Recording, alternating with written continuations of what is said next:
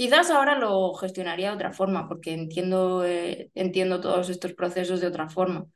Eh, en su momento yo lo entendía o eso, como que había que olvidarlo y, e ir pasándolo como se podía. Y bueno, así lo hice, pues volví al trabajo, me apunté al gimnasio, eh, volví a disfrutar de mi hija mayor y luego cuando me quedé embarazada, fue, pasaron seis meses desde el aborto hasta que me quedé embarazada de mi hija menor, fueron seis meses. Con muchísima felicidad y a la vez con mucho miedo.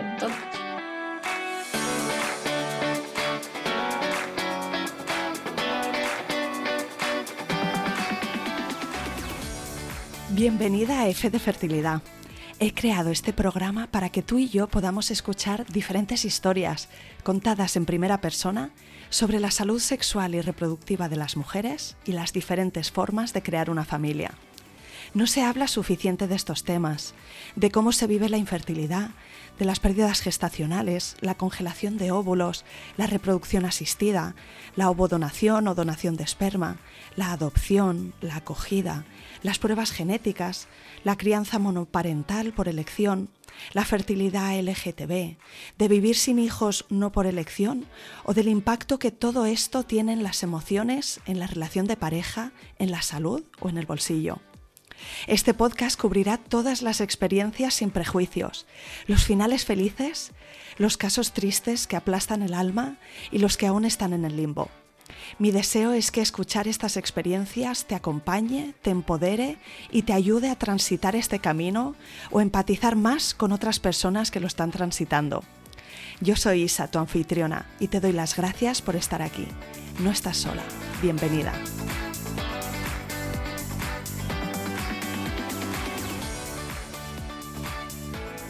Bienvenida Marta y mil gracias por venir al podcast F de Fertilidad.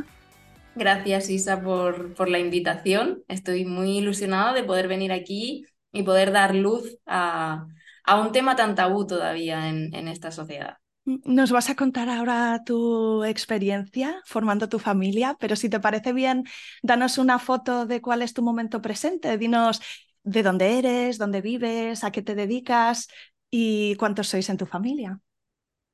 En mi familia somos actualmente siete, de los cuales en este mundo, en, esta, en la Tierra, estamos seis. mi marido y yo tuvimos una hija hace diez años ya. Eh, y después de ella quisimos eh, ampliar la familia. Mi sueño era que se llevasen dos años, porque yo con mi hermana me llevo dos años. Y, y bueno, pues me quedé embarazada muy rápido y me dieron la misma fecha probable de parto que con mi hija mayor lo cual me hacía una ilusión tremenda porque además yo soy bastante friki de las fechas. Bueno, no he dicho todavía de dónde soy. Vivo en Murcia, porque empezado por la familia. Vivo en Murcia, eh, nací en Barcelona, madre asturiana, padre cántabro, mm, he vivido en Alemania, Málaga, bueno, y ahora pues vivo en Murcia y me dedico a fotografiar familias al aire libre en sus casas de forma respetuosa y lo más natural posible basando las sesiones de fotos en el juego y en la conexión entre las familias más que en el posado, para que sean, podamos recrear momentos que suceden en, en la vida de, de, las familias. Y bueno, fue gracias a la maternidad realmente por lo que me dedico a, a fotografiar familias y gracias a la crianza respetuosa que conocí a raíz de que naciera mi tercera hija. Bueno, pues retomo. Eh, estamos en que yo quería que se llevaran dos años, total, que iba todo súper bien muy ilusionada cuando nos dijeron además que era otra niña, pues yo dije bien, porque como con mi hermana me llevo dos años y nos llevamos tan tan bien, pues tener dos hijas que se vayan a llevar dos años y bueno, pues ilusionadísima. Y cuando llegamos a la revisión de la semana 20, mm, la de los cinco meses, que realmente fue en la 21 por la fecha que me dieron, pues la ginecóloga nos dijo que em, no había, que, había una malformación, que no podía movilizar brazos ni piernas y que, bueno, pues que eh, se esperaba que pudiese haber muchos problemas con ese bebé de llegar a, a término. vamos, es que, es que no, no nos lo puso nada bien la ginecóloga. No puedo decir qué más palabras nos dijo, pero, vamos, nosotros lo tuvimos muy claro y, bueno, nos dijo, salid si queréis a, a pensarlo. Bueno, ya estoy contando la historia. Sí, ahora, ahora entramos en detalle, si te parece. Me, cuentas, me, has dicho, somos siete, ¿no? Entonces, claro, me he venido arriba, yo he empezado, he empezado cronológicamente. Bueno, pues esta niña no llegó a término, luego me extiendo y entonces luego... Mm, que quisimos quedarnos, que, que, me quedara embarazada de nuevo, queríamos seguir teniendo más hijos en la familia, y me volví a quedar embarazada y entonces vino mi hija menor, que tiene siete años. Y ya luego he dicho siete porque también tenemos dos gatos, una gata y un gato, que forman parte de la familia desde hace tres años. Nos has dado una primera pincelada ¿no? de, de, cómo fue la historia, pero vamos a entrar en, en detalle. Y si te parece, Marta, a menudo pregunto a las mujeres con las que hablo si, si esta visión de formar una familia era algo que tenían clarísimo desde siempre o si llegaron a ello pues quizá al conocer a su pareja, porque a menudo es importante, ¿no? Conoces a una persona en concreto y con esta persona ya te sientes lista para, para dar ese, ese paso. ¿Cómo fue en tu caso la llegada a la decisión? Siempre me he visto como mamá. Era algo que, que no lo dudaba, pero realmente creo que era por el hecho de que era lo que se esperaba de una persona, ¿no? Eh, pues el, el, esquema de vida que, digamos, nos tenemos como preestablecido. Creces, encuentras un trabajo, una pareja, de casas, eh, encuentras una casa y tienes hijos. Pues yo fui haciendo como tic, tic, tic. No, no lo medité realmente si de verdad yo quería tener hijos o no. Lo cierto es que mm, estoy muy feliz de haberlas tenido. Para mí ha sido, es un proceso maravilloso y, vamos, he evolucionado tremendamente gracias a mis hijas. Y me, vamos, eh, estoy descubriendo realmente lo que yo siempre he querido ser, que me lo, que me lo había olvidado por el camino. Pues si te parece, Marta, vamos a hacer un poco de, zoom en ese segundo embarazo. Eh, tu niña mayor debía tener un año y pico, ¿no? Si se iban a llevar dos años, cuando tú descubriste que estabas embarazada y, como nos decías, ¿no? Estabas súper ilusionada, la fecha probable de parto era la, misma empezabas un segundo embarazo habiendo tenido una muy buena primera experiencia, pues ¿y físicamente el embarazo lo sentías igual o notabas diferencias? A veces en el primero estamos muy vitales y en el segundo estamos cansadas, no sé, ¿alguna En ese sentido eran parecidos, pero sí que es cierto que yo notaba que los movimientos del bebé eran muy diferentes. Los de mi primera hija eran patadas, mucho movimiento, mucho por todos lados, y este otro Claro, después me di cuenta de por qué. Yo notaba como un bloque y de repente mi barriga por la parte izquierda salía un montón y por la derecha se quedaba metida. Y claro, luego me di cuenta de que era porque no tenía movilidad, entonces no podía hacerse un bollito. Claro, tenía siempre las piernas estiradas y, y, y se quedaba como un pepino, como que salía un pepino. No, no podía hacerse bolita. Entonces, esta visita de la semana 20 eh, fuiste con tu pareja, ¿verdad? Sí. Hablabas de que estabais los dos en, en la gine. Em, llévame a ese día, ¿cómo, cómo se desarrolló? No me acuerdo. Mm. Yo solamente me veo en la... La única imagen, solo tengo dos, dos imágenes de ese día. La primera es, estábamos los dos, yo en, en la camilla de reconocimiento y la ginecóloga diciéndonos lo de la malformación. Y el siguiente momento que me acuerdo es estar con mi marido en el pasillo del hospital. Me acuerdo de unos ventanales grandes que daban a, adentro del hospital, se veía por la parte de abajo y los dos diciendo, es que hay que abortar, es que no, no le vemos otra solución. Con mucha pena, pero decir, bueno, pues que nos digan los pasos. Eso fue martes 17 de marzo y entonces, claro, llegamos a casa y mi madre se había quedado con mi hija mayor. Y ahí así, en cuanto vi a mi madre, me eché a llorar. Mi marido salió a ver a, un familiar suyo que tenía cerca, también a procesarlo como podía. Mm, y entonces ya nos, yo creo que ya no me acuerdo para cuándo nos citaron. Claro que esto hace ocho años ya. Em, pero yo sé que al día siguiente fuimos al hospital ya diciendo, mira, ya tenemos la decisión tomada. Yo creo que fuimos por la tarde y el problema es que el jueves 19 de marzo es festivo en Murcia. Y entonces ya ese miércoles por la tarde nos dijeron, no podemos hacer nada, ya no, no tenemos dónde recurrir, no tenemos dónde preguntar, Mañana tampoco, el jueves, festivo, aquí estamos de servicios mínimos y el viernes, como es puente, tampoco podemos atender para gestionar nada. Tenéis que esperar hasta el lunes para ver eh, dónde os podemos derivar al, al aborto, para firmarlo, para todo.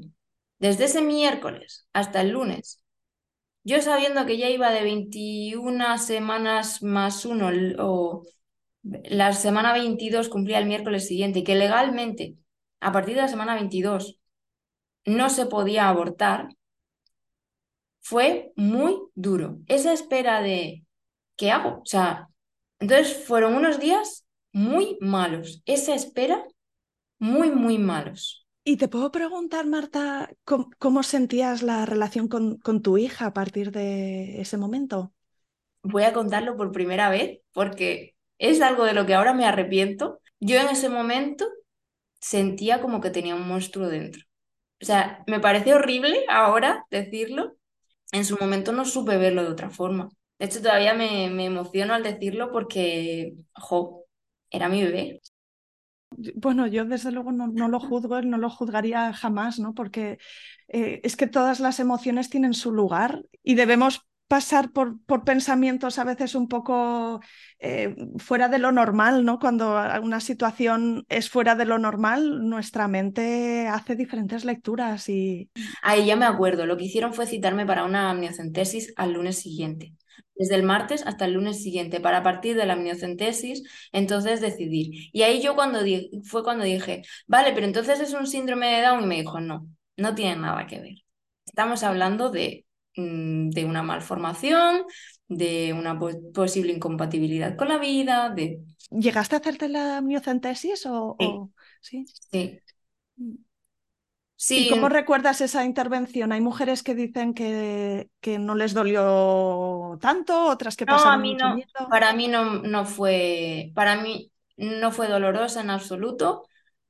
Tampoco miré la pantalla, no quise, creo que no la tenía a la vista. Mi marido sí y no quiso ver nada. Y en estos casos, cuando el embarazo está tan avanzado, pues los abortos son un, parto. es un, parto total. ¿Y cómo fue? Te indujeron, obviamente, ¿no? Y fue como después, después de la amniocentesis, entonces la siguiente imagen que tengo es estar con un ginecólogo en el hospital de Murcia que dijo, eh, tenéis aquí nuestras las firmas de dos, dos, personas, dos ginecólogos, no lo sé, como que accedemos al aborto. Entonces yo ahí me puse a llorar de felicidad, de bien, lo tengo, ya firmé yo también, creo. Entonces con eso nos teníamos que ir a Madrid, no nos permitían abortar en Murcia porque a partir de la semana 16 creo que a todos nos derivaban a Madrid. En su momento yo no me lo planteé más, pero lo cierto es que es una burrada. Mandar a una mujer a Madrid, donde solamente le pagas una noche de hospital a ella, o sea, una perdón, una noche de hotel a ella, no se la pagas a nadie más, ¿qué esperas? Que vayas tú sola, que asuma una persona sola los costes de, de, todo. Eh, no, es, que no tiene ningún sentido. Y además, eh, yo tenía a mi hija mayor, yo no quería irme sin mi hija mayor. Para mí ella fue el verdadero aliento, el, el poder sonreír todos esos días. Era ella.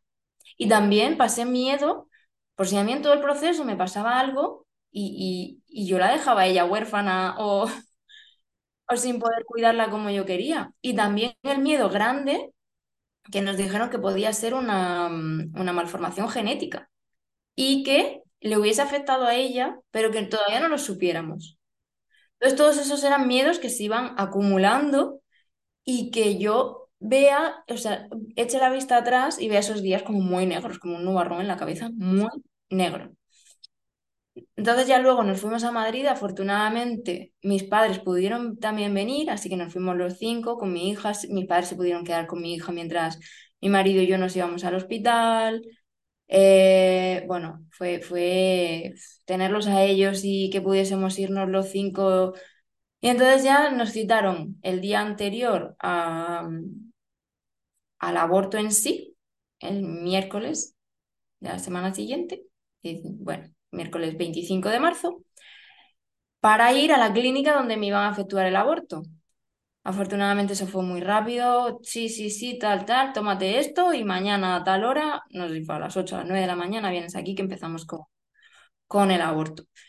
Sí que fue una inducción, em, una inducción con unas, unas pastillas creo que introdujeron en la vagina y ya pues a esperar. Me pusieron la, la epidural, que una vez más no me hizo efecto, digo una vez más porque en el parto de mi hija mayor pues me hizo un efecto de dos, tres horas y después se me pasó. En este también me pasó así, pero no fueron dolores de parto. Para mí eran pequeños retortijones, yo notaba que iban y venían, pero era algo muy llevadero. Hasta que, como no tenía el efecto de la epidural, yo sentí que mi hija quería salir, avisé a las enfermeras, me pusieron una manta por encima, o sea, delante de mí, recogieron a mi hija y se la llevaron.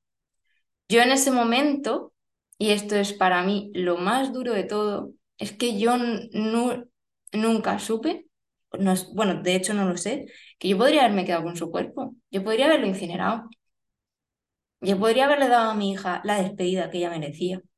Y esto es para mí la razón de hablarlo, de que si a alguien le pasa, que tenga información, que pueda hacerlo, porque en ese a lo mejor yo con la información hubiese dicho, pues no, no quiero hacerlo. Pero escuchar a otras personas y que para mí lo más duro haya, eh, sea decir, yo no sé dónde está el cuerpo de mi hija, eso para, para mí es lo más duro. Que es que no hay nada, no, no sé si lo hay ahora, pero es que ningún tipo de acompañamiento, nada. Es puro trámite. Gestión, esto es A, B, C. Ahora toca esto, ahora toca esto y ahora toca esto. Claro, el perdonarme a mí misma, dejar la culpa, es que no supe hacerlo mejor. Era la información que tenía y lo que pude hacer en su momento. Pero claro, tú, estuve viviendo con la culpa dos años. Poco después, o sea, ¿cómo fue tu recuperación después, de... sí, la recuperación después de este aborto sí fue como, como un parto, no fue tanto, pero sí que estuve manchando varios días. Claro, mi barriga tuvo que volver. Es que yo ya estaba embarazada de cinco semanas y hay mujeres a las que se le nota menos, pero en mi caso se me notaba un montón. Habría gente que te preguntaría, claro, porque eh, tú un día estabas embarazada y expectante y, dos semanas después había ocurrido todo esto. Y hubo dos momentos que me marcaron mucho. Uno fue en la piscina, yo llevaba a mi hija mayor a, a natación, íbamos con otras mamás y hubo una que me dijo, bueno, ¿qué? ¿Cómo va el embarazo o algo así? O a mi hija, ahí tienes al bebé y yo, ya no hay bebé. Y claro, ya no me preguntaron más. Yo tampoco en su momento podía decir nada más, no, no había procesado todo lo que procesaba ahora. Y hubo otro momento, ya fue un mes y medio después, en una comunión de, por parte de, de mi marido, una familiar que se acercó y me dijo, ¿qué? ¿Cómo va el embarazo? Y claro, eso fue eh, un bajón tremendo. De yo tengo aquí una barriga, pero no hay bebé. No hay bebé parte, ¿Tú dirías que fue parte de tu proceso un poco de, de, duelo, de, de sanación, de recuperación? O, Nos dijeron tres meses. Yo tengo la tendencia de olvidar, de querer olvidar lo malo, porque me afecta tanto, tanto, tanto, que yo necesito como obligar a mi cuerpo a olvidar para luego ir integrando. Me ha, me ha, pasado con tanto con rupturas con parejas como con la muerte de mis abuelos de necesitar llenar ese vacío con otras cosas, pero sin olvidar que yo tengo que hacer un duelo. Simplemente dejarlo aparcado para que me duela menos, porque si no me duele mucho, demasiado. Y con este pues fue lo mismo. Enseguida me incorporé a trabajar porque yo necesitaba tener la mente ocupada. Quizás ahora lo gestionaría de otra forma, porque entiendo, eh, entiendo todos estos procesos de otra forma. Eh, en su momento yo lo entendía o eso, como que había que olvidarlo y, e ir pasándolo como se podía. Y bueno, así lo hice, pues volví al trabajo, me apunté al gimnasio, eh, volví a disfrutar de mi hija mayor y luego cuando me quedé embarazada, fue, pasaron seis meses desde el aborto hasta que me quedé embarazada de mi hija menor, fueron seis meses. Con muchísima felicidad y a la vez con mucho miedo. Entonces, y aún así, pues eh, bueno, supongo que según ibais progresando en el embarazo y las noticias eran buenas de que la niña estaba bien. yo lloraba, en cada ecografía lloraba, de alivio, de felicidad. Y decía, es que, que después del aborto. Sí, sí. Y en la semana 20 me dijeron, claro, para, para mí la semana 20 fue, fue chunga de, de mi embarazo, del embarazo de mi hija menor. Me dijeron, mira, podrán suceder otras cosas, pero lo mismo que, te, sucedió en el anterior, eso no te va a pasar. Porque ya en la semana 12 es algo que se ve. Y yo, no me fastidies. Yo creo que me lo dijeron, igual me lo dijeron hasta en la semana 12. Yo creo que sí, dice, porque eso que tu hija tenía en el, en el otro embarazo se ve en la semana 12. Digo, joder, pues ya lo podrían haber visto. la que me habría ahorrado. Te preguntaría tú, ¿qué sientes que has descubierto de ti misma a través de, este, esta vivencia? Antes, antes de esto voy a decir cómo pasé yo el duelo, porque yo el duelo lo pasé, pero dos años y medio después, cuando empecé a hacer un programa de desarrollo personal que nos invitó, el primer era, duraba siete meses y el primer episodio era hacer limpieza de nuestra casa y de repente empecé a darme cuenta de que yo empezaba a hacer limpieza material, de que yo no había hecho limpieza de, del duelo de mi hija. Y empecé a ver que el cuerpo de mi hija, no, que yo no le había dado la despedida que merecía, y me hundí, estuve llorando muchísimo, con mucho dolor, con mucha culpa, hasta que finalmente pues acepté que no lo supe hacer de otra forma. Pero fueron dos años y medio que yo estuve con eso. Y a partir de ahí decidí empezar a, hablarlo, escribí en mi blog sobre, sobre un artículo entero sobre lo que me había pasado y bueno, pues luego he ido mm, eh, hice un directo en Instagram también hablándolo con una psicóloga experta en infertilidad para ir visualizándolo, ir dándole visibilidad.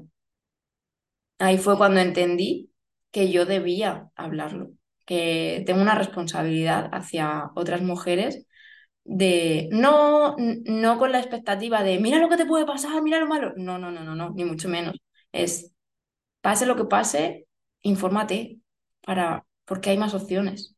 Y te puedo preguntar, Marta, porque, o sea, te puedo preguntar cómo lo viviste dentro de, la pareja o cómo lo vivió tu pareja este proceso, porque a menudo, claro, el, el, impacto está allí también para ellos, ¿no? Y, y, lo procesamos diferente porque somos personas diferentes, también porque el embarazo lo llevamos nosotras, ellos no, ellos nos quieren ayudar y a veces tampoco están preparados para saber cómo hacerlo o cómo fue. Pues, lo cierto es que es un tema que hablamos poco porque cada uno lo llevaba muy dentro. A raíz de que mis hijas se hayan ido hecho mayores, se hayan ido haciendo mayores, perdón, eh, les he empezado a contar todo lo que pasó. Yo no quiero que ellas eh, tengan esa laguna, yo quiero que ellas sepan lo que pasó, que tienen una hermana que se llama Sara y que no está con nosotras. No saben la parte activa de que yo decidí abortar, pero sí saben pues que, que los cinco meses eh, el embarazo terminó.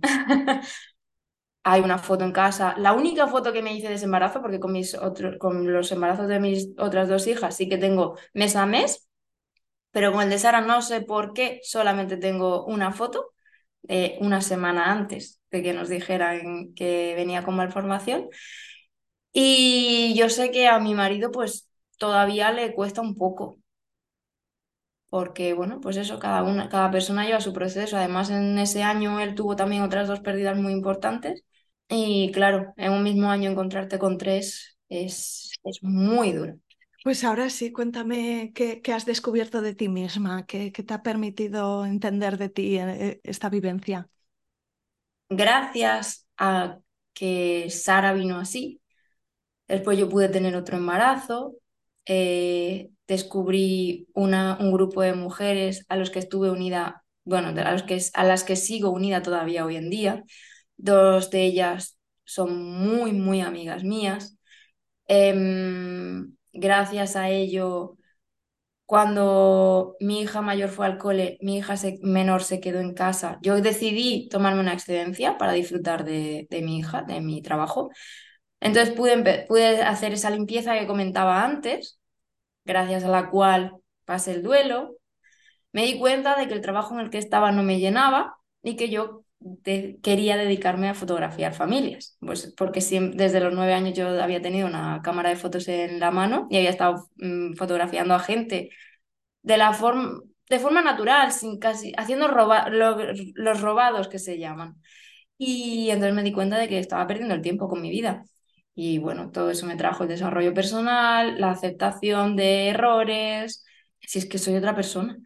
Es que hubo un punto de inflexión tremendo y el, el que la epidural no me hiciese efecto tampoco en el aborto me hizo darme cuenta de que debía prepararme para un parto natural. Entonces, el el, eh, a mi hija menor la tuve de forma natural, súper consciente. Eh, llegué al hospital, no me planteé un parto en casa, porque para plantearse un parto en casa, pues también hay que estar fuerte emocionalmente y yo no lo estaba. Y, llegué al, al hospital para el expulsivo. Y fue un parto maravilloso después de cada contracción yo eh, disfrutaba, estaba con una sonrisa porque era consciente de que mi hija venía, de que todos esos dolores eran por algo. Y, claro, pues todo esto fue gracias al aborto.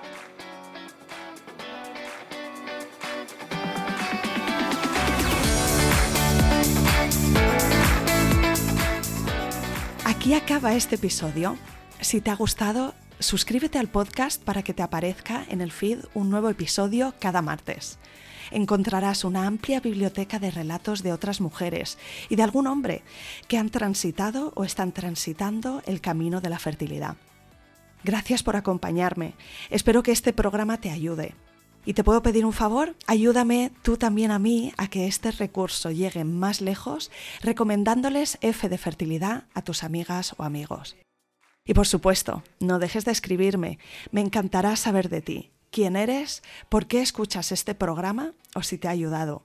Mi email es isa.planetaparto.es o en Instagram la cuenta F de Fertilidad Podcast. Cuídate mucho, nos vemos la semana que viene.